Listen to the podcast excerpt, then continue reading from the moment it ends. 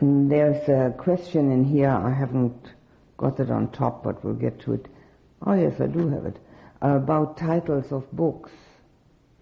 I've put a sheet of paper above the um, bowl where the questions go in and have listed the Majjhima Nikaya, the Middle Length Discourses, the Digha Nikaya, the Long Discourses, published by Wisdom, and I have written on it the address of the BPS, the Buddhist Publication Society in Kandy, and have suggested that you get their catalog, and out of the catalog you order the discourses of the Buddha, which are translated by Nyanaponika Nyanamoli or Bhikkhu Bodhi. If you really want to know, it's all written there. All you have to do is copy it. I don't expect you to remember it. My expectations aren't very great. I suggest that if you really want to know what Buddhism is, that you get it, so to say, from the horse's mouth. You get it from the Buddha. The middle length sayings, the long discourses, and the discourses that the BPS has published are all the words of the Buddha. This um, little uh, question here says quite rightly that I can cut through the mountain of books now available and not be overwhelmed by the glut of information. It's um, there are an enormous number of Buddhist books available now, and the reason for that is that the publishers have found that they sell. It's the only reason the publishers want to make money. Wisdom Publications is somewhat of an exception. It's a non-profit organization. So, although they also have to make money, obviously, in order to keep in business, but at least it's not their first concern. There is a glut on the market of Buddhist books. And that's why I'm saying, read the Buddha's words. But don't read them like all the rest of the books. They have to be studied, remembered, and practiced. And if you can't remember, and most people can't, make yourself some notes. It's the only way that you'll ever get to know what the Buddha really taught. Now there are some other books which do talk about what the Buddha really taught, but it goes too far to list them all. If you get those, the Majjhima and the Digha Nikaya, and then those from the BPS, I would say you have enough to do for the next 20 years and you don't need all the other stuff that's around. If you want to, of course you can read it, but some of it, some of it is a waste of time. And some of it is not actually according to what the Buddha taught, and some of it is very fine commentary and explanation. But to sort that out, one has to first know what he taught in order to know what is worth reading. So find out what he really taught, and then you can make up your own mind. Life is an adult education class. There's no doubt about it. But don't rely on the teacher. Adults can teach themselves. In a consumer society such as this, that's pretty unknown. Don't go along with that. We all have wisdom. Use it. The more you use it, the more of it you get. Don't rely on others. This is Independence Day. Learn to be independent.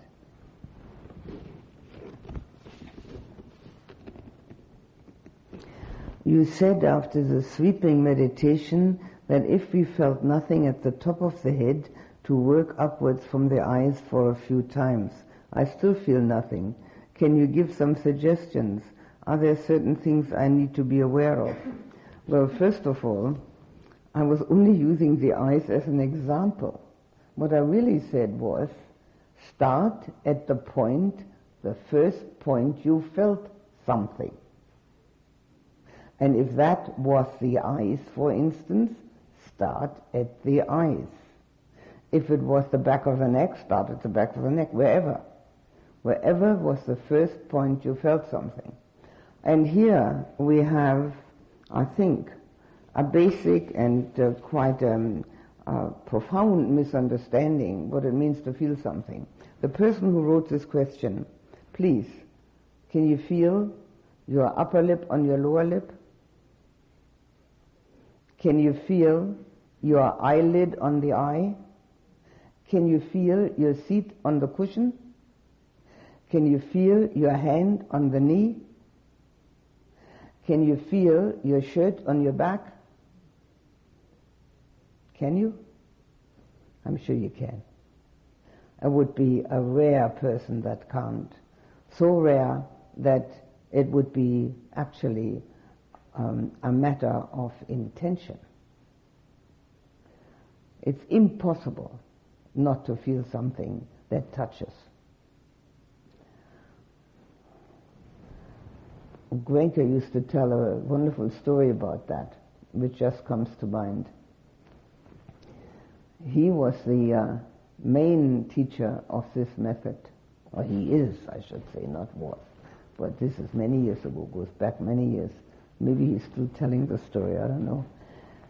He said that he was in the uh, Meditation Center, and uh, was the original teacher of this method, and he had advised one of his friends who was suffering from migraine headaches to come and learn this uh, method.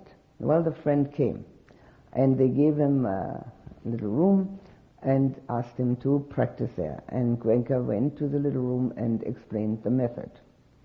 Well, after two hours, Goenka went back to that room to find out how his friend had done. And his friend was sitting there, totally naked. So he said to him, So how did it go? What's happened? and the friend said, Didn't feel a thing. And Goenka says, And why are you naked? He said, I was sweating and perspiring. Water was running down everywhere. I had to take my clothes off. And then Goenka said, Oh, you didn't feel anything? He said, Not a thing. well, this is not dissimilar, is it? Sit and feel your sitting. Have your feet on the mat and feel, or on the ground, and feel it. So, where, whatever you do in the sweeping, wherever you start, go by touch sensation. This one here that doesn't feel anything. Go everywhere where there is a touch sensation. Do it once, twice, three times until you don't have to pay attention to that what touches, but only to the sensation. If there's no me, what is the owner of my karma? Very careful not to say who's the owner of my karma. As long as we believe in me, we make karma and own it. Arahant makes no karma. Nobody there to make karma. As long as we believe it, feel it, know it. Obviously, it's me sitting on this pillow trying to figure out what's going on. So long we make karma. If one can do the jhanas, what daily practice do you recommend? Does it matter if it's mindfulness or metta or the meditative, meditative absorptions? sorry, something about the ultimate goal. Um, it is the ultimate goal. I, that's one word I can't read, but that's the sense of it. It must be the ultimate goal to wake up. So is the intermediate aim of these practices different? Which do you recommend to facilitate progress on the path to the full extent of one's capacity? Well, the full extent of one's capacity could be nibbana, which is equivalent to waking up. So if the word waking up is used here, it means nibbana. The Buddha is often called the awakened one. That's all it means, being fully enlightened. So if that's one's capacity, then one needs to do everything one can. And if the person who's writing this can do the jhanas, what would deter him or her from doing them? What could possibly be the reason not to do them? They bring the utmost in purification. They bring the immediate and automatic insights. They are joyful and peaceful and they create an inner life which has an entirely different quality from the one we know. So why do anything else? If one can do it. Obviously, metta should be the starting point of all meditations. Metta to oneself. One can use a little more time and practice a metta meditation to all the people one's going to see during that day, or in the evening to all the ones one has seen, particularly the ones that one got irked by. But other than that, I can't see that there's any question what one should do. That's what needs to be done. And if you've read that bit that I hung about there, the page out of the Majjhima Nikaya, you must have seen that the Buddha said, this is the way to enlightenment. And he was talking about the fourth jhana then. And if you haven't read it yet, do read it.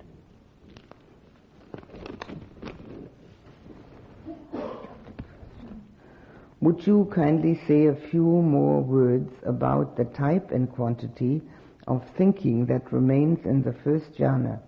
Are thoughts totally irrelevant to the ongoing experience of piti, permissible in the definition of first jhana? Well, I can't say a word about the type and quantity of thinking because I wouldn't have a clue what type of thinking and what quantity of thinking is going on in somebody's mind, hopefully as little as possible. The, um, they're all irrelevant, all thoughts are irre- irrelevant, it's an experience. And all thinking is irre- irrelevant when we want to explain something. But in the first jhana particularly, there it's not uh, that they're either permissible or not permissible, they are an unfortunate byproduct. Because the mind has for so long been doing nothing else except think, it isn't quite ready to stop. If the um, experience is extremely profound, thinking does stop by its, on its own accord. Uh, but if it's very mild, it can still come as a disturbance. So the less we are disturbed, the better off we are. Are there any special practices for people who are seriously ill or dying to help them let go of identification with the body or get a favorable rebirth where the Dhamma would again be available? Well, the most preferable thing is to practice while you're still well. The Buddha mentioned that many times. Uh, if a person has practiced well during their lifetime, they know what to do at death, particularly the jhanas. The Buddha practiced them on his deathbed and died between fourth and fifth jhana. If a person who is seriously ill or dying has not practiced anything at all, then it, um, it's usual practice and it's helpful to remind them of all the good things they've done in life. If we don't know them, we can ask the people who are near to them. Tell them that they have lived a good life, a worthwhile life. Make them comfortable in the mind. And then also mention that dying is only a transition. It's, uh, although the body disappears, the body at that time is a burden to them anyway. So they're getting rid of a burden. And uh, all these things are consoling. And in order to have a rebirth where the Dhamma would again be available, the traditional thing is to chant, and preferably in the language that the person can understand, and not in a foreign language, and to chant uh, the um, reverence and um, the um, qualities of Buddha, Dhamma, Sangha, and any of the other chants which the, one may know.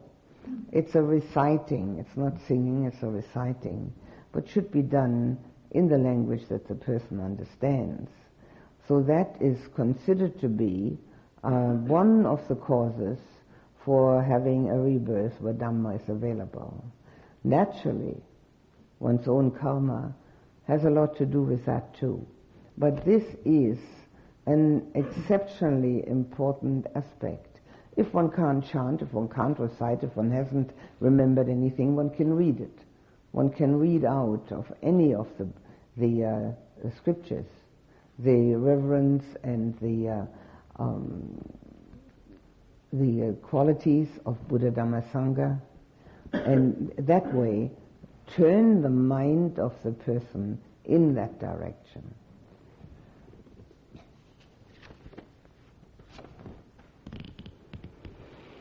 If there is no me, who is responsible?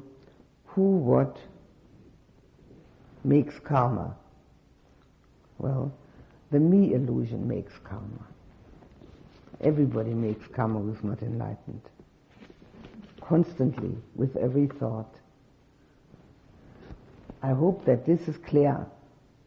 That from now on, after this course, one's going to watch one's thoughts very carefully so as not to make bad karma. Every single thought makes karma. Some of it, of course, is neutral. But most of it is either wholesome or unwholesome. So me makes karma, obviously.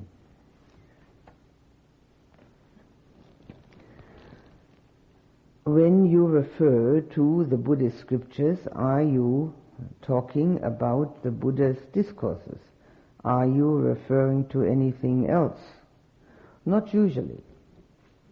I'm usually referring to the suttas, the discourses. The uh, Pali Canon is also called the T Pitaka. T is three, Pitaka are baskets. The three baskets.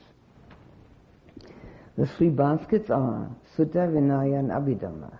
Sutta, the discourses of the Buddha, Vinaya, the rules of conduct for monks and nuns, and the Abhidhamma, the higher Dhamma or the uh, philosophical Dhamma, in categories mostly. The suttas are the most explicit of the whole explanation, but all of it has commentary and sub-commentary. So some of it might be out of commentary, some of sub-commentary. But most of what I refer to are the suttas themselves, because they lend themselves most beautifully to study, to understanding, and to practice.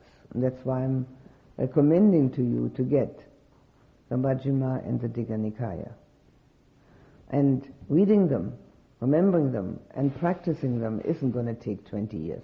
It's going to take the rest of your lifetime.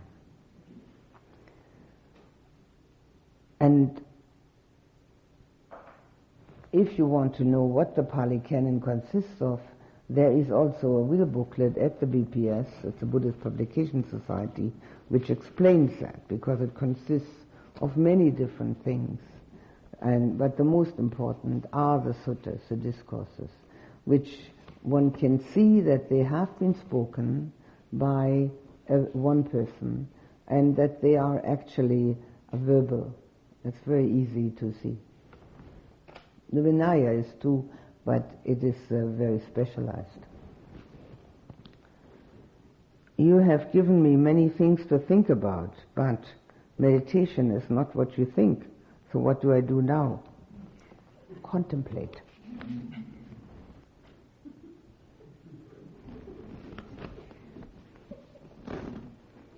That's why we're doing that.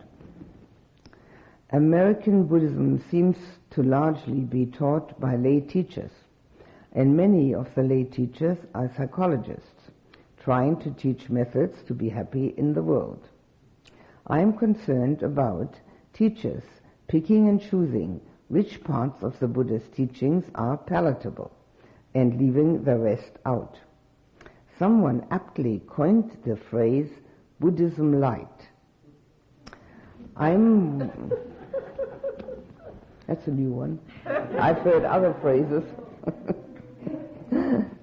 I'm working to help establish a Theravadan monastic presence in Northern California, and I coordinate an international computer network, Dharmanet, a Dharmanet, to help people find Buddhist teachings. What else can be done to keep Buddhism in America from turning into Buddhism light?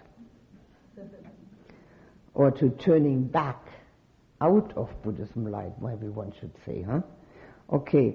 Um, my only uh, suggestion is, and the thought that came to mind when I read that was, one needs to find some people who are dedicated and committed to practicing the Dhamma, and they need to go off into a forest monastery to one of the great teachers, either in Thailand or even possibly in Sri Lanka or Burma, wherever, uh, preferably Tan Ajahn Mahabua in Thailand and stay there for five years and come back and teach. It's the only thing I can think of. When Westerners teach without having had the grounding in the teaching as it has been preserved for two and a half thousand years,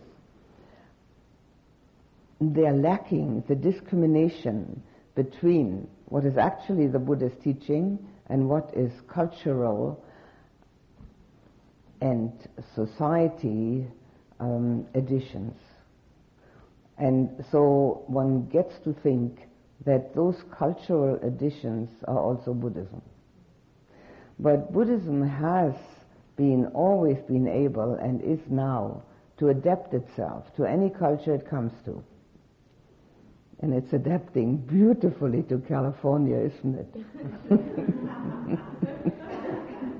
it can do it without even turning any uh, uh, uh, hair.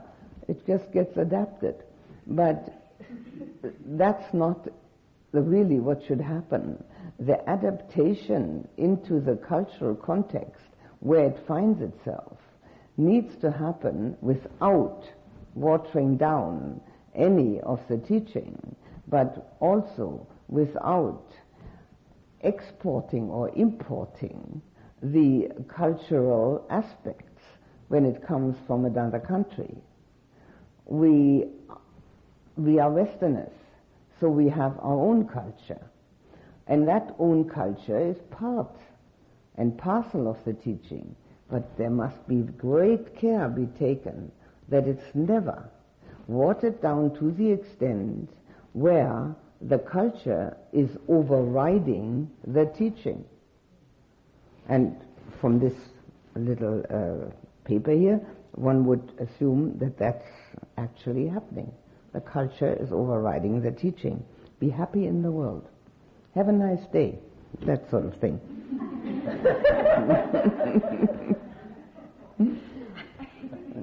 so it's that's not uh, useful.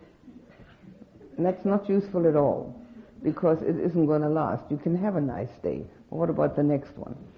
So all I can think of, one has to get out, go into the forest, and stay for five years. Now, five years is not an arbitrary number that I just thought up, but in our tradition, you stay a minimum of five years with your teacher. And if the teacher then says, go and teach, okay, you go. And very often they do. But if they don't, you just keep on staying. So often also it becomes 10 years. After 10 years, one would assume that a person who wants to teach would be able to. After five, it should also be. Some people don't want to. They don't want to have the um, difficulty of trying to tell people the things they don't want to hear. So, understandably so. It's the only uh, uh, suggestion I have. I can't think of anything else. Maybe somebody else can think of something else, but that's all I can think of. And when one comes back from that kind of um, training, one knows very well what belongs to that country where one was and what belongs to the Buddha's teaching.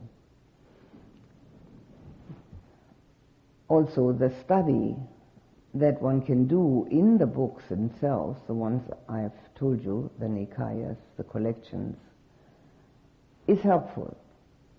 But a living teacher is something entirely different again. Because what you get is a personal example. And when you get a personal example and you see that it can be done actually, then buoyancy and happiness in the heart ensues. You can see it can be done. And it can be done on a level where you yourself feel, oh, I could do that too.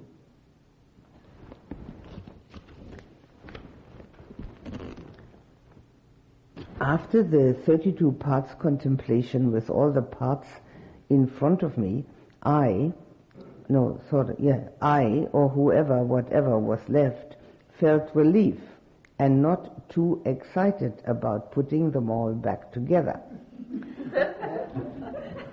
the feeling was of someone, the mind, question mark, hovering, looking at those bones and guts and things. This being was content to hover, but didn't know what else to do. After the parts were put back together, there was more tranquility than before. I'm not sure what I'm asking, except what next, or is what I'm doing okay?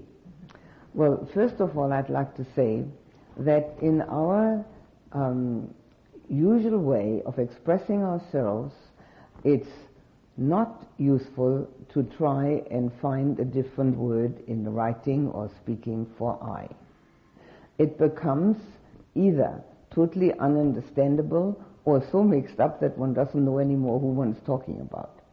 Our language has evolved out of our understanding and feeling.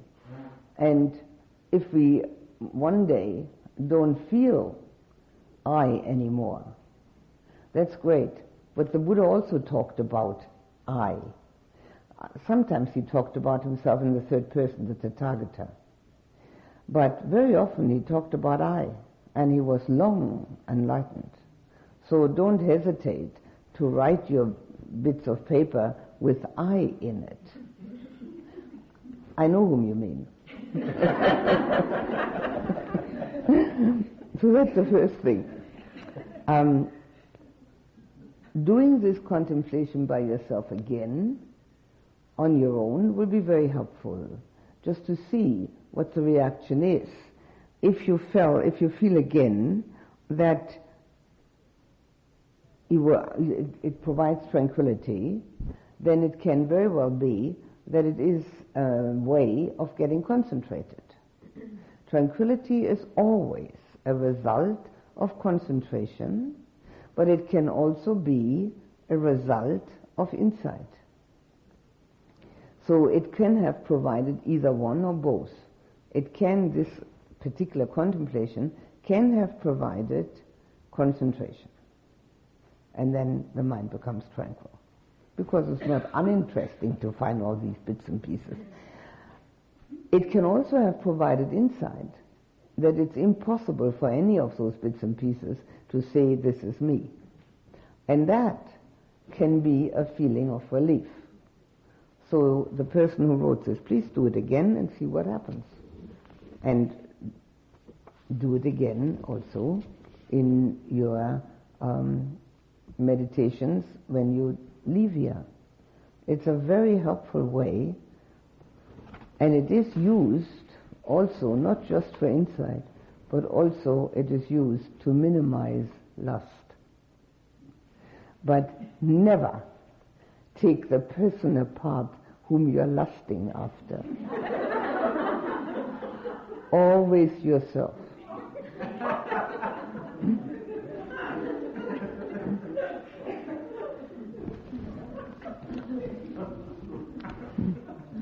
My husband and I, partners for over 30 years, face the ultimate dukkha, except an accident happening to both at, at once. One of us must predecease the other. How can we prepare? Well, tomorrow we'll do contemplation on death. And I will try to mention everything that one could possibly uh, use in order to come to terms with this inevitable happening. The inevitable, which most people, practically everybody, would like to postpone to a more appropriate time. Uh, who knows which time is appropriate? So we'll do that contemplation tomorrow, and I won't talk about it now so that we can actually um, have a longer period with it when we contemplate. I have a friend who's dying. When I sit down and just meditate, I'm aware of my sadness. If I meditate by starting with metta, may I be happy, may I be healthy, may I be peaceful, may I be free, and then do the body sweeping contemplation, I can concentrate on the light and experience and experience that I'm not sad. Light and uh, no, sorry, that's not right. Um, uh, concentrate on the light and expansion, and I'm not sad. I don't want to misuse the contemplative reflection to deny or cover over my feeling. I am particularly concerned because I have trouble accepting my negative feelings of fear, anger, and sadness. Well, thing to do is to first inquire into the fear, anger, and sadness and see why. Why am I having those? Obviously, because I'm not getting what I want. So, who's promised me that I would ever get, always get what I want? And it doesn't, uh, it's not um, wrong at times to do this, this uh, metta, may I be happy, healthy, peaceful, and free, and then do the sweeping in order to get out of the negative states of mind. Because the more negative uh, they are, and the longer we stay in them, the deeper they go. And in the end, it will be very difficult to get out at all. So it's fine to get out of them at times, but then make an inquiry. What am I angry about? Why am I angry? Who am I angry at? The universe or what? And uh, what am I afraid of? Well, obviously one's own death, of course. What else? So inquire, find out, and then use the experience where you can get out of that negativity in order to keep the mind on an even keel. The Buddha said, in seeing there is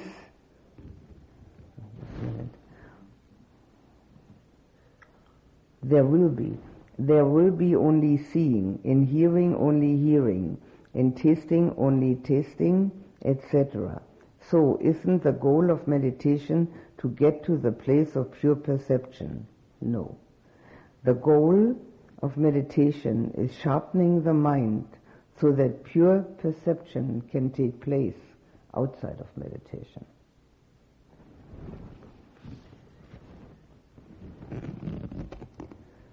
Outside the meditation hall, are the remains of a mouse, mostly skin and hair left, a graphic of today's contemplation from which I could get a sense of impermanence, suffering and corelessness. It smelled too. So obviously the doings of that pretty cat, huh? There's no question with that. Then comes, since the world is a mental construct, would you tell the story of the creation? Was dukkha intentional or evolutionary? Well, the world is not a mental construct. The meaning of the world, the solidity of the world is a mental construct, not the world as such. And the Buddha talked about four imponderables. And the first one is the intricacy of karma. Doesn't have, doesn't pay to try and figure out why is this happening because of that and so forth. The second imponderable is the power and the extent of influence that a person in jhana has. The third imponderable is the power and influence of a Buddha, and the fourth is the beginning of the universe. He said none of those things would contribute towards reaching Nibbana. With, with these, although with these next 60 years being the most propitious possibility for attaining samadhi, no, not samadhi, nibbana consciousness, what is to happen to those with good karma if they don't attain either then or within the next 2,400 years? Why worry about it? do it now. There's no time like the present. Who can tell what's going to happen to a person in 2,400 years? Even the Buddha wouldn't be able to tell. I noticed that often my reactions are not conditioned by my feelings or likes and dislikes, but by the reactions or opinions of others. In some cases, I approve of them. In other cases, I contradict them, even if it's not in accord with my personal feelings. Could you please comment on this reaction mechanism and how to work on it? Well, the reactions and opinions of others as we hear them or see them, we have a sense contact. And all sense contacts produce feelings. And as we have a feeling, we react to that feeling. So, we're always doing the same thing, only we are not quite sure what the trigger is. The trigger in this case are the opinions and reactions of other people. That's the trigger. So with that trigger comes either a, um, a pleasant or an unpleasant feeling. And when there is a pleasant feeling, then they get approval. That's a reaction. And if there's an unpleasant feeling, they get a contradiction, which is a reaction. So it's actually exactly the same thing as usual. So what we can do is when we hear the opinions of others, we can remember that the Buddha said, there are no right opinions. They are all based on the me delusion. And then taking that as a sort of um, um, minus in that whole opinion uh, expression, that it's based on the me delusion, then we can deal with it easier. If we think that the opinion is the person, then of course we can get very irate about it. But if we just realize that the opinion is based on a delusion and really has nothing to do with the essence of purity which we all have within us, it's much easier that way.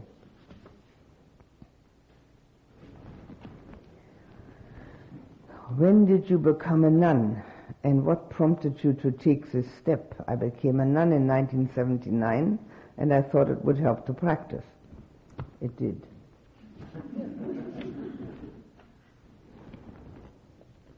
do the jhanas only arise in succession? And do they have to be practiced that way? Yes, they have to be practiced that way, but they do not ri- arise in succession, particularly at the beginning when one isn't um, trained for them yet, and so to say, taking potluck. They can arise all over the place. And as they do that, one doesn't know exactly where one is and what one is doing. That's why it's of the utmost importance to do them one after the other. Having learned to do that, we then can go backward. Having gone all the way up to the eights, we can go back down from eight to one, one after the other. That way we learn exactly what each feels like. And then, having learned that, then we can jump from one to six, from six to two, from two to eight, whatever we like. That is called being a master of the jhanas. But first, step by step, each one. So when I reach the first jhana and the delightful sensations appear, I take them as my meditation object. With enough concentration, joy will then arise. That's not quite correct. Joy arises simultaneously with the delightful sensation, but the delightful sensation takes pride of place in the beginning.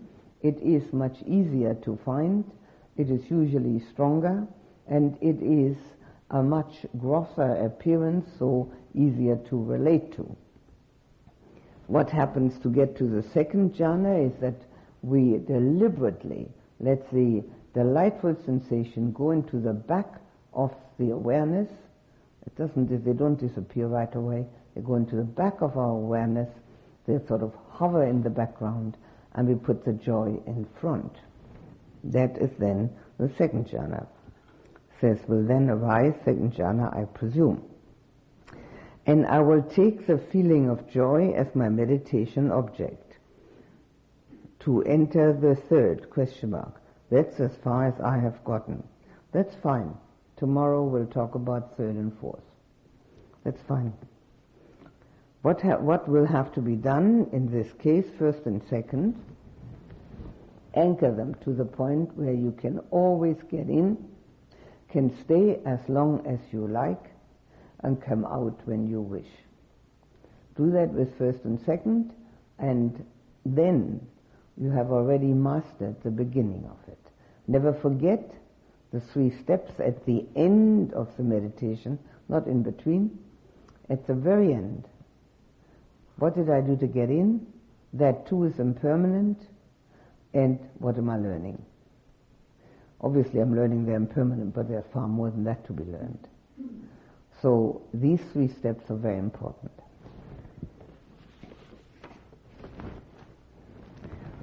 When I was meditating, I noticed my breath shift from the right to the left nostril and back, usually one to two times in a session.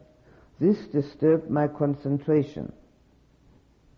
Then it seemed to be useful to sit and wait until it decided where it was going to be. Is that correct practice? I found I was less clear when it was in the left nostril. Well, tell you the truth, the b- breath has to come out of both. Unless you've got such a cold that it's stuffed up. And when, if, if one of the nostrils is totally stuffed up, I can imagine that it doesn't, it goes like this. But what is actually happening is that the attention isn't, and the mindfulness isn't quite clear enough because possibly on one side it's less noticeable than on the other. So I wouldn't worry about it for one second. I just try and stay concentrated. I was in a very peaceful state and felt like I was resting there. I enjoyed this. Then I felt I was losing concentration. I decided to add more energy to my concentration and seemed to be moving to a brighter state when the session ended.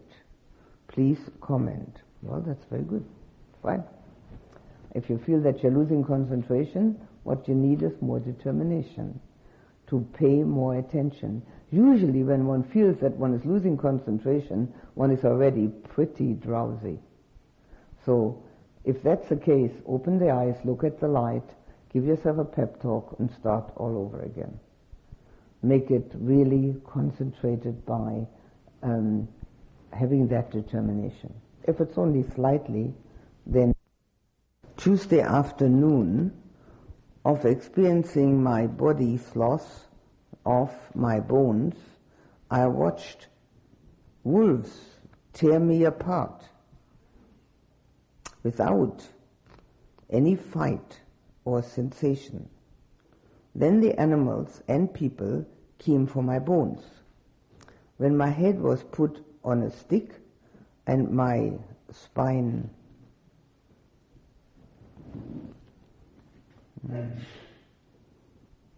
spine something cut maybe for decoration, some curious aspect of what I thought of me, asked, said, no form, who, what was experiencing that.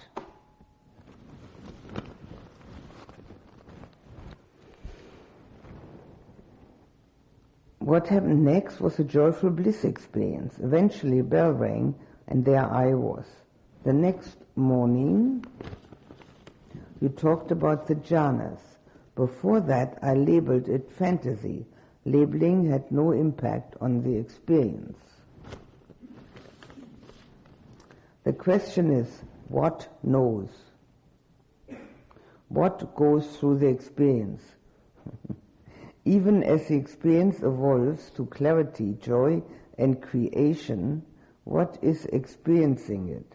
And what is the link to liberation, to liberating that pure state of joy and creation with that that went through the previous stages of experience?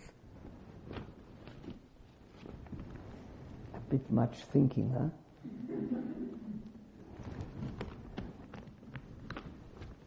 The first thing was fantasy, no doubt. And the second thing, because the fantasy was so interesting, the mind finally got a bit of concentration. So, if you need fantasy in order to get concentrated, by all means use it. Think of wolves tearing you apart or whatever. it doesn't matter. Make up a, a storyline. But know that you're using it in order to get concentrated. Sure, it might be easier than getting concentrated on the breath.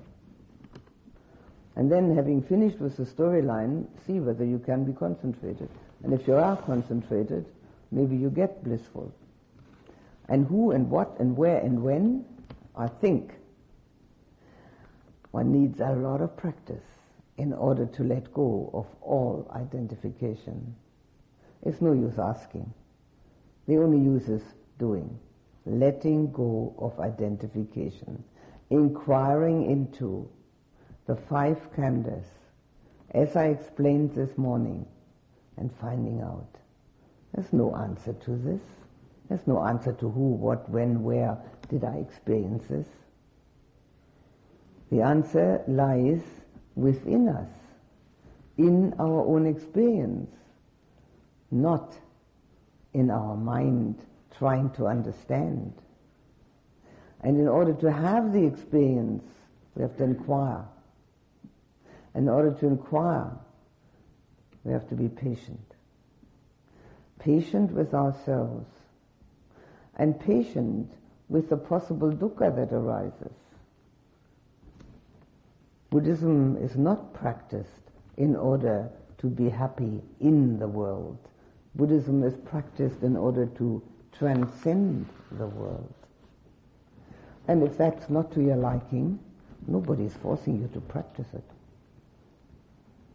it's pretty, it's completely, utterly voluntary. If one doesn't, hasn't seen that the world cannot provide what we're all looking for, it's highly unlikely that one will practice. As I've grown older, 70 now, I have become more and more accepting of my body and more grateful to it. Taking it to bits this morning was like invading and pulling apart an old friend. I know the next question must be whose friend, and I will search for the answer. But right now, I'm confused as to whether feelings towards the body, as, uh, as, as to whether warm feelings, sorry, warm feelings towards the body are okay. Are they always born of attachment? Most certainly. There's no need or any usefulness in disliking the body. I mean, what's there to dislike about a liver and a gallbladder and kidneys and lungs and, and arms and legs? What's there to dislike about it? Nothing at all. Uh, most people start disliking them and they're becoming dysfunctional. But as long as they're functional, there's no reason to dislike them. And there's actually no reason to dislike them when they're dysfunctional. Um, a person at 70 who thinks the body is um, a good friend is very lucky. Great good karma. At that age, many people have had many difficulties with the body already or are getting them. But to look the, at the body with warmth and affection, because warmth is affection, is attachment. The opposite is the other extreme. The body is a body. That's all. And it has no me in it. It hasn't got anything in it other than all those bits and pieces. And if the body has served one well, one can be extremely grateful for the good karma one has made. But that's it. The rest comes with more contemplation.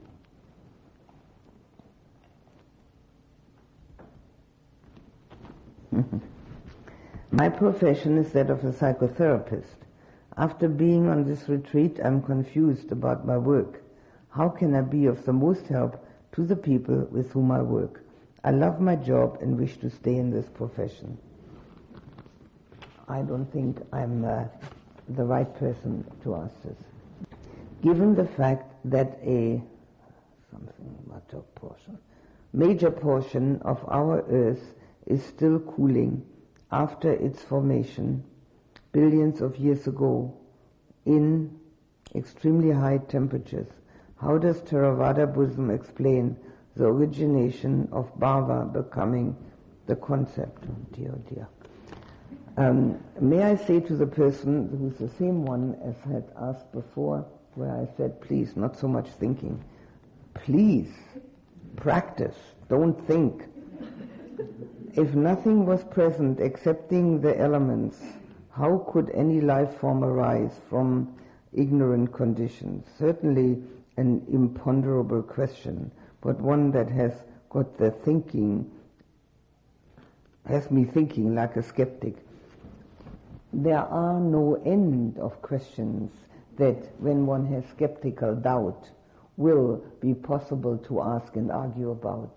I wouldn't waste my time while being in a retreat to do that.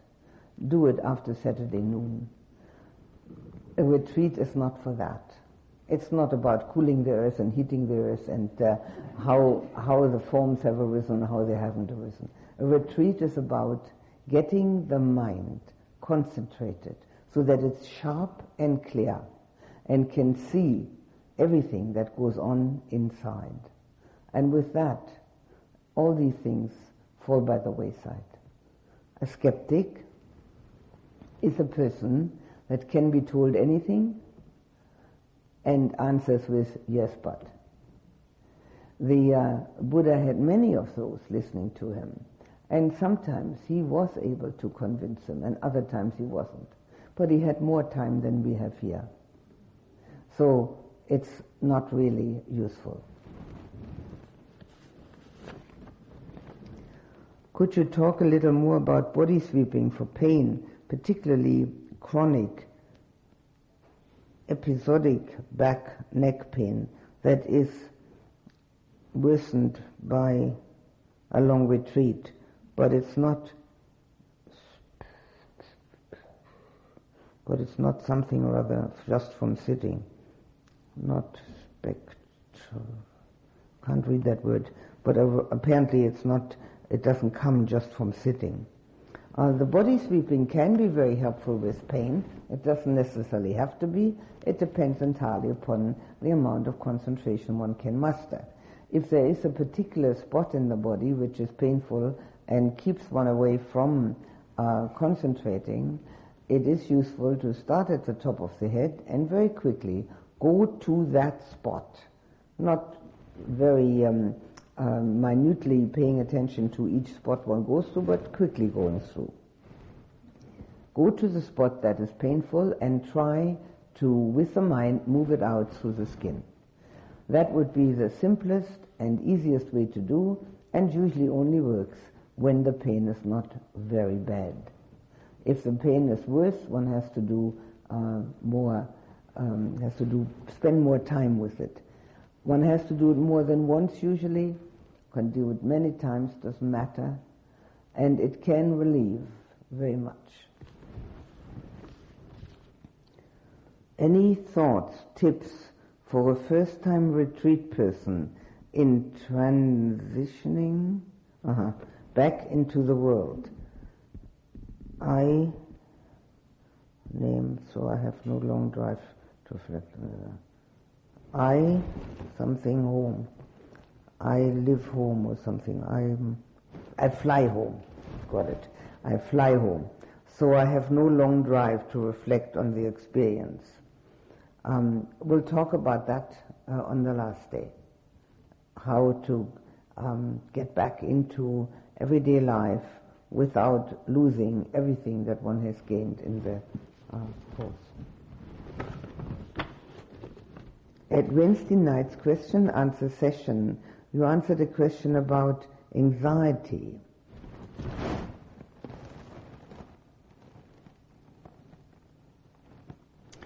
I wrote down first substitute, second, if it's very strong, inquire into it. Why do I feel it? And third, an interim step. Put your mind on a positive feeling, a cat, however, or whatever. Aren't one and three the same? Uh, similar, not the same. The substitution means substitution with the opposite. So if there is, for instance, anxiety about, let's say, getting into an airplane, it might crash. Having total confidence and just getting in there and loving the experience. That's substitution with the opposite. But if one can't do that, take the mind away from that anxiety and put it on a beautiful flower meadow or a little cat or whatever. So it is a substitution, but it's not a substitution with the opposite. I have experienced non-self in myself, in others, and everything else. But whenever I thought of giving up this ego and all the attachment and support system, I felt very sad. Any suggestions on how to let go of this ego totally? Um, no, partially. to let go of the ego totally is enlightenment. And uh, that doesn't seem to be at the moment in the offing. I would suggest that the first path moment would be something that is possible or at least explainable. Um, if one actually experiences non-self, one has a path moment. And that's followed by a fruit moment. And if one has a path moment and a fruit moment, this kind of question would not arise. So, having experienced non-self, in myself and in others, must have been an intellectual understanding and not the experience. Because if it were the experience, this would not come up. But I will talk about the possibility or what it entails, a path and a fruit moment tomorrow. Briefly.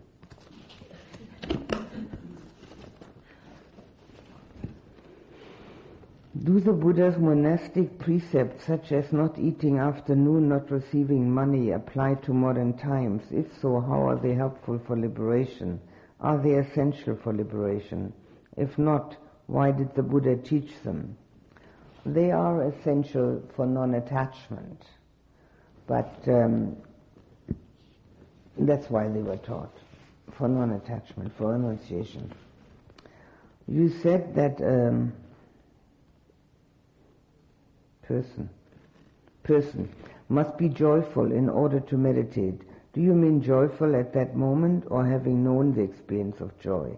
Sometimes when I sit, I feel strong emotions that are not joyful. For example, sadness or restlessness. Should I do mindfulness practice at such times? Or would different practices like loving kindness or contemplation be more useful or appropriate? What is meant is to be joyful when sitting down.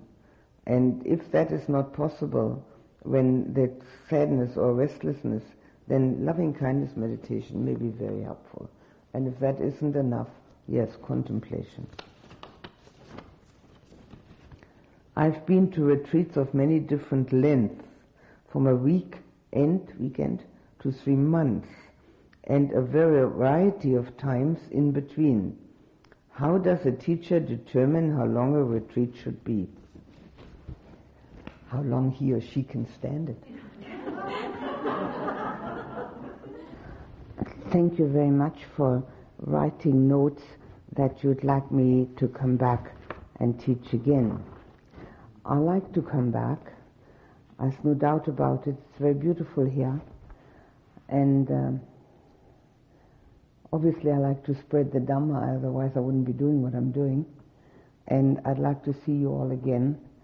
But I don't know whether I can or not, um, according to my health. It's all right at the moment. So I don't really, although I have a note here says, it's better to make a date. You can always cancel it later.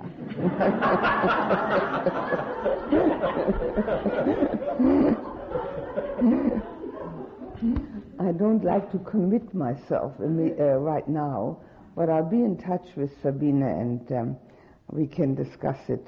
We have been using the um, overseas phone quite a bit, and so we can do that again, and we can use fax and, and discuss it as soon as I can see a little clearer. I certainly can't come back next year. Um, I'll be teaching in Switzerland, England, and Berlin. And Berlin is farther away from us than Switzerland. So it's also quite a trip and uh, that will do.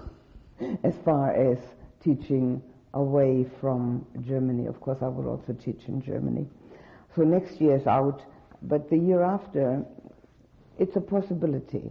But um, I will ask uh, Norman if I see him tomorrow how much in advance he has to know about it, so I'll do it accordingly. I also liked very much another note which uh, wasn't really a, a, question at all, but also about coming back to teach, and I thought it was cute, so I'm going to read it out. Huh?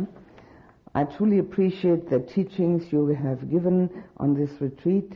Clarity of instruction and talks have helped my practice and strengthened my determination and sense of urgency.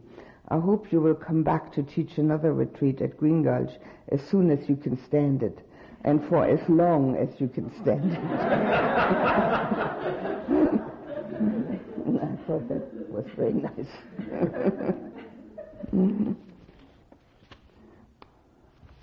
ah, here's the one that we should make dates. Okay. We'll keep it in mind. On the photocopy of the Sutta 66, it seems that equanimity is something to be abandoned to get to the fourth jhana is it considered there as the factor of the third jhana or as a pleasure it seems a little contradictory and not very clear to me. Now, it's not at all equanimity that needs to be abandoned. I'll read you what it says. It says that, where am I? Um, pleasure and pain have to be abandoned, which is equanimity. The fourth jhana is very often described as equanimity. I didn't mention that this morning because there were that many things to mention. Um, the equanimity which arises in the fourth jhana is actually something that one becomes aware of afterwards and something that stays with one to a certain degree, of course not all of it, but to a certain degree, so that one is less troubled by the uh, things and uh, unpleasantnesses that uh, confront one. It's often called the jhana of equanimity, but actually what one experiences, what one really feels is that stillness.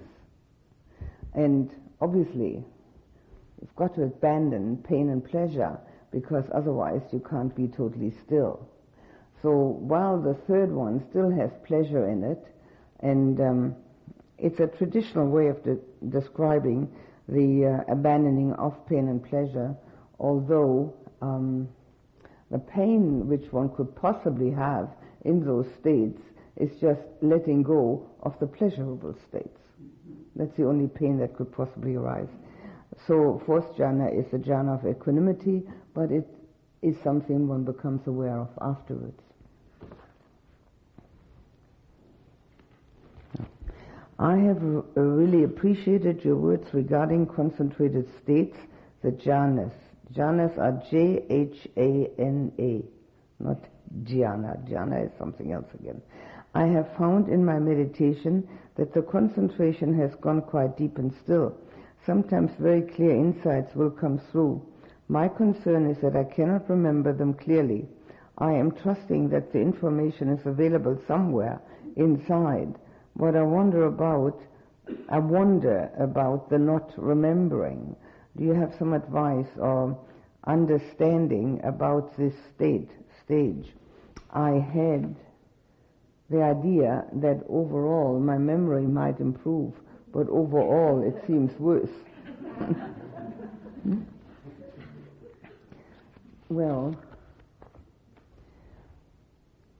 if you gain insight during your meditation, you can do one of two things. You can look at that insight more than just superficially and try to impress it upon your mind. In other words, it arises and you actually verbalize it to yourself. Now, in, to gain insight means that there is an experience which you then are able to verbalize.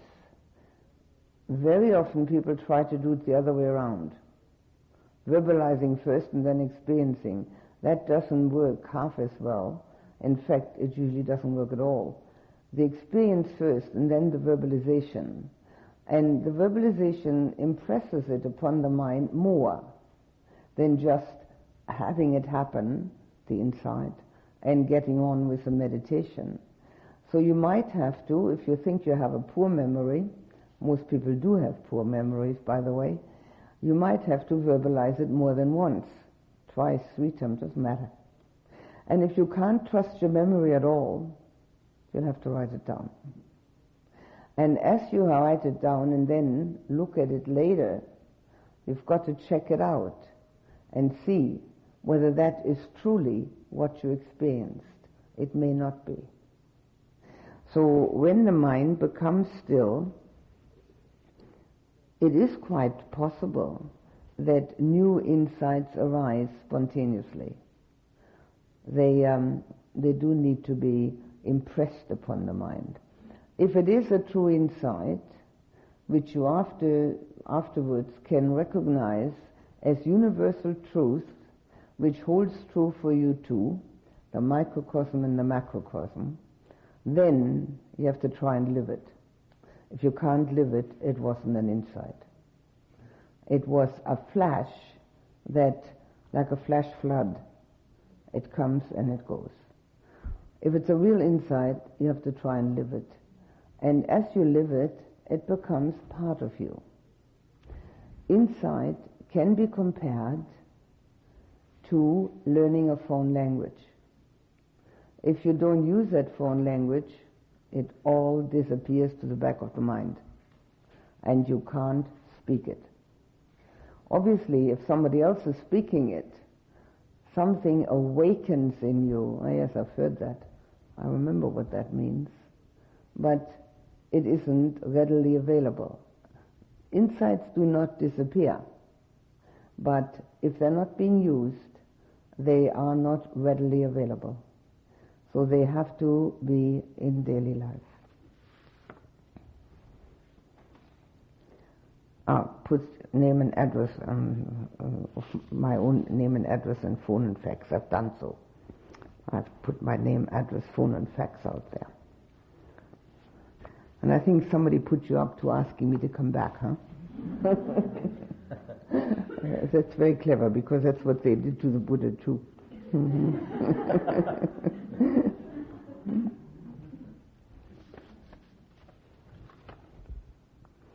Last night, my waking dreams. I'm not sure what that means, waking dreams. Does it mean dreaming when, when I've already woken up? Or being aware of them when one has woken up? I think the latter, huh? Knowing the dream when one has woken up. It's a strange way of expressing dream, waking dreams. Um, last night my waking dreams were very disturbing, even destructive. I did not wake in a state of equanimity. It did not seem a good omen for the last full day of the retreat. I have several questions. Are such dreams unusual or are they to be expected at retreats? Actually, they're not unusual at all. The um, mind is supposed to be quiet. It's not supposed to give voice to all its usual distractions. So while this is happening, it likes to relieve itself in dreams. How does one regard bad dreams? As dukkha, as accumulated bad karmic results, or just more debris cluttering clarity of vision? Well, dukkha, uh, regarding dream as dukkha, is only if one would rather not have had it. Or if one feels that it has produced something that one wouldn't want. Only then it's dukkha. The unpleasantness exists, but suffering from it is not necessary. So it doesn't have to be dukkha accumulated bad karmic results, uh, yes, everybody has those. And debris, certainly. It's certainly debris. How does one treat such dreams? The same as any distraction or unwholesome thought? Uh, yes, letting go as quickly as possible of the remembrance of it. But one can do something else, which maybe in a very unpleasant dream is not so um, not so nice to do, but it, it's very useful. Having woken up from this dream, the mind obviously will say, oh, thank God it was only a dream. Wasn't for real. And it will obviously also say, wasn't very pleasant. I wonder what all that stuff was that was going on. Well, that's exactly life as we see it. We're dreaming all the time. We think the things that are happening are for real. In reality, when we wake up from all that, we will say, oh, what a relief, it was only a dream. and uh, wasn't very pleasant, but I did the best I could. And having woken up, it's not that the houses fall to pieces and the people aren't there anymore.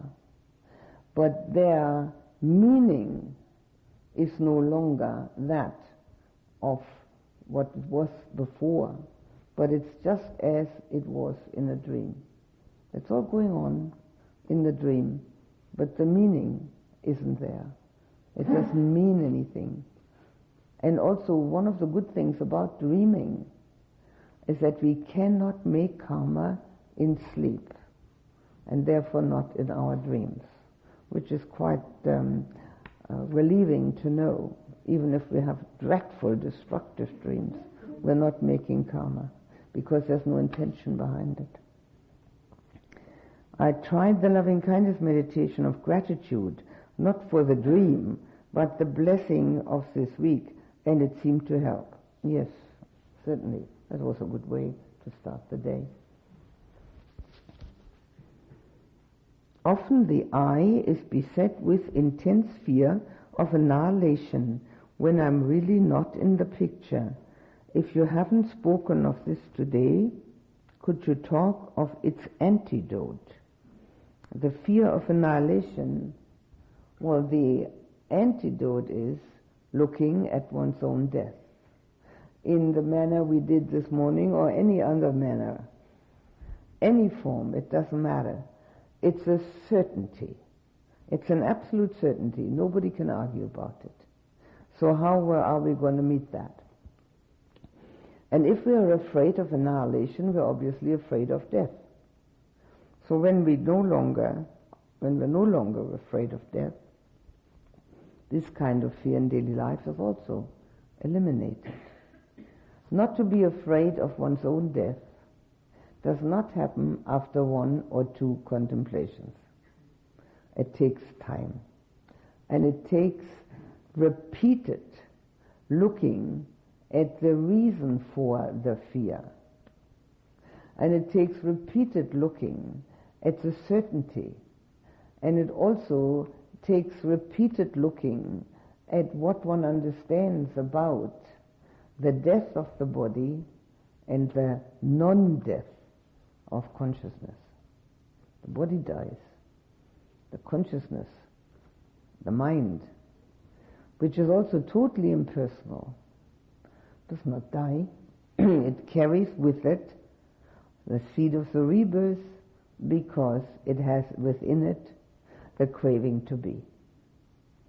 So that's not meaning that the person we think we are now is going to come back much smaller, um, not being able to do all the things we're able to do now, but the same person, nothing like it. The one we're now will never come back. But the Buddha said the one who's made the karma and the one who reaps the resultants is the same person is wrong view. That the one who made the karma and the one who reaps the resultants is a different person is also wrong view. The answer lies in the middle. And the person only exists because we think it does. What we believe, that is what we live by. So it's a personal consciousness that we think of. It's a personal craving to be, and with that craving to be, we arise again. So if that's consoling to know, please remember the one we are now isn't coming back. It isn't like that. And it isn't that there is a personality, but there are karmic resultants. So when the fear of death has disappeared, and that takes doing, then the fear of annihilation is gone. I teach approximately 20 to 25 children. The job requires that as I work, I must try to be mindful of the specific task I'm doing, and I must also be aware of the needs, learning, social and spiritual, of each of these people, many of them going off in different directions at the same time. It appears to need a general awareness as well as a one-pointed concentration. While I'm aware that I must move from one to the other as gracefully and smoothly as possible, each task requires sustained awareness and concentration. What are your recommendations? To tell the truth, I don't really know what the exact question is all about. There's awareness, there's concentration, there's sustained, there is graceful, there is smooth, there are children, there is uh, tasks. I don't know what it's all about. I really don't want to try and uh, answer that because I can't look through this question. I don't know what it's about. Are they small children? Are they grown-ups? Are they retarded children? Are they sick? Are they well? Is it in a school? Are they learning to read and write? Or what are they doing? A teacher has to be aware of what goes on, of course. But that's all I can say. I really don't know what the question means. And if the person uh, really needs an answer, they should come and ask me uh, in more specifics.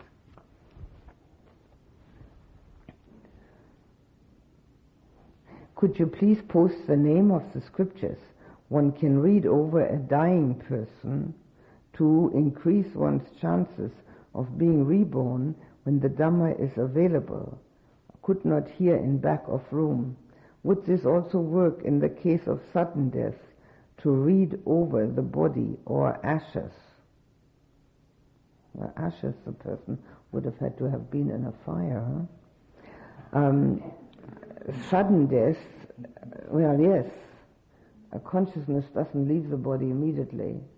And to read over somebody, something, isn't exactly the way it is. Um, what one actually does in Buddhist practices in the um, Theravadan countries, which are primarily Sri Lanka, Thailand, and Burma, is to chant, which is recitation, to chant whatever one knows. They are called parittas, and there are books full of them. And they're usually in Pali, but many, many of them have been translated into English. So one needs to know them in order to chant them, but one can read them out. But one reads them out with the understanding that the consciousness of that person is available, and not that there is a, a corpse that one is dealing with. One deals with the consciousness of that person. Whether that consciousness is as we imagine it to be, as we've got it now, or totally different, doesn't matter. So one can recite, chant, or read any one of possibly a hundred different ones, whichever ones one likes. And in order to do that, one needs, if one doesn't know them by heart, one has to have a book containing them. If one doesn't have that available, they're available in every monastery, every Theravada monastery. If one doesn't have that, one can read out something which one considers spiritually uplifting. It doesn't have to be one of those. There are many spiritually uplifting uh, sayings and uh, words, poems, and any one of those are very good to do. If one wants the person to hear the Dhamma at the very last moment, obviously one should choose something of Buddhist scriptures. But for that, if one doesn't, hasn't learned them by heart, one needs to get a book with them in it. One of the things that are, is very um, common to chant is the Karaniya Metta Sutta, which is the Loving Kindness Sutta. It's quite long and uh, translated very well. But if one wants to chant, one also has to have a, a knowledge how to do that. One learns that in monasteries so one can read it instead. It's also all right. And of course, Buddha, Dhamma, Sangha, appreciation and reverence is also used, always used.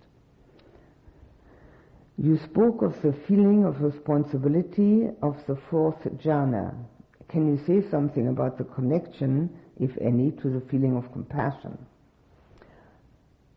The more we feel connected to other beings, to other people primarily, the easier it is to have compassion. But compassion is always connected also to the insight into one's own dukkha. Because one has to have first have compassion with oneself. If one doesn't have compassion with oneself, then what is aroused is pity for others. And pity is a near enemy of compassion. So if we have compassion for our own difficulties, then we can have empathy with it for the difficulties of others. The fourth jhana gives a clear experience. I don't think I said fourth. No, I'm sure I didn't. It's a sixth jhana, the uh, infinity of consciousness, not the fourth jhana. Fourth jhana is stillness, peace, and the me, the observer, being minute. The sixth jhana, universal, uh, the uh, infinity of consciousness, makes it possible to realize that there is universal consciousness, cosmic consciousness. And when we realize that, obviously we feel utterly connected and not separate. And then if we feel connected and not separate, loving kindness is easier, compassion is easier than when we feel separate from each other. So the connection comes from the understand the experience of the um, consciousness which is not private and personal. And not having a private personal consciousness means that we realize we are responsible. Responsible for the emanations that come from us. And these emanations are based upon our, the contents of our thoughts and the content of our emotions. So we are responsible for everyone that is anywhere that can take part in universal consciousness. If one is going for a job interview and needs a job for survival, not for extravagance, how can one not be anxious or result orientated and how does one deal with this type of anxiety? Well, having had universal consciousness, one knows that the universe is going to take care of one. So whether it's this job or another, it doesn't matter. And the not being result orientated is the only way that we can approach anything peacefully and without, it doesn't have to even to be a job interview, anything at all and if we do approach it peacefully, then we have a much better chance of doing it well. It's much more difficult, in fact it's impossible, to do something well when we're anxious about it. The anxiety takes pride of place. And it's been well known that some children are so anxious about their examinations that while they are excellent students otherwise, they flunk each exam. And it has been seen that that's entirely due to this result orientation, the achievement syndrome. It's not absolutely common, but it does happen over and over again. And it's not only for children, it's for grown-ups, the same thing. Going for this job interview is like taking an exam, and I must pass. What it does, actually, is a graphic example of the first and second noble truths. I have dukkha because I want something. And I want it so bad that my dukkha, in this case anxiety, is all pervading. So why not use the first and second noble truths and then look at it and say, why am I making myself miserable? What for? Isn't that foolish? it helps a great deal when one can see that one is foolish in relating to oneself. And when one sees that, then one is very foolish how one deals with things for oneself. One can start smiling about oneself.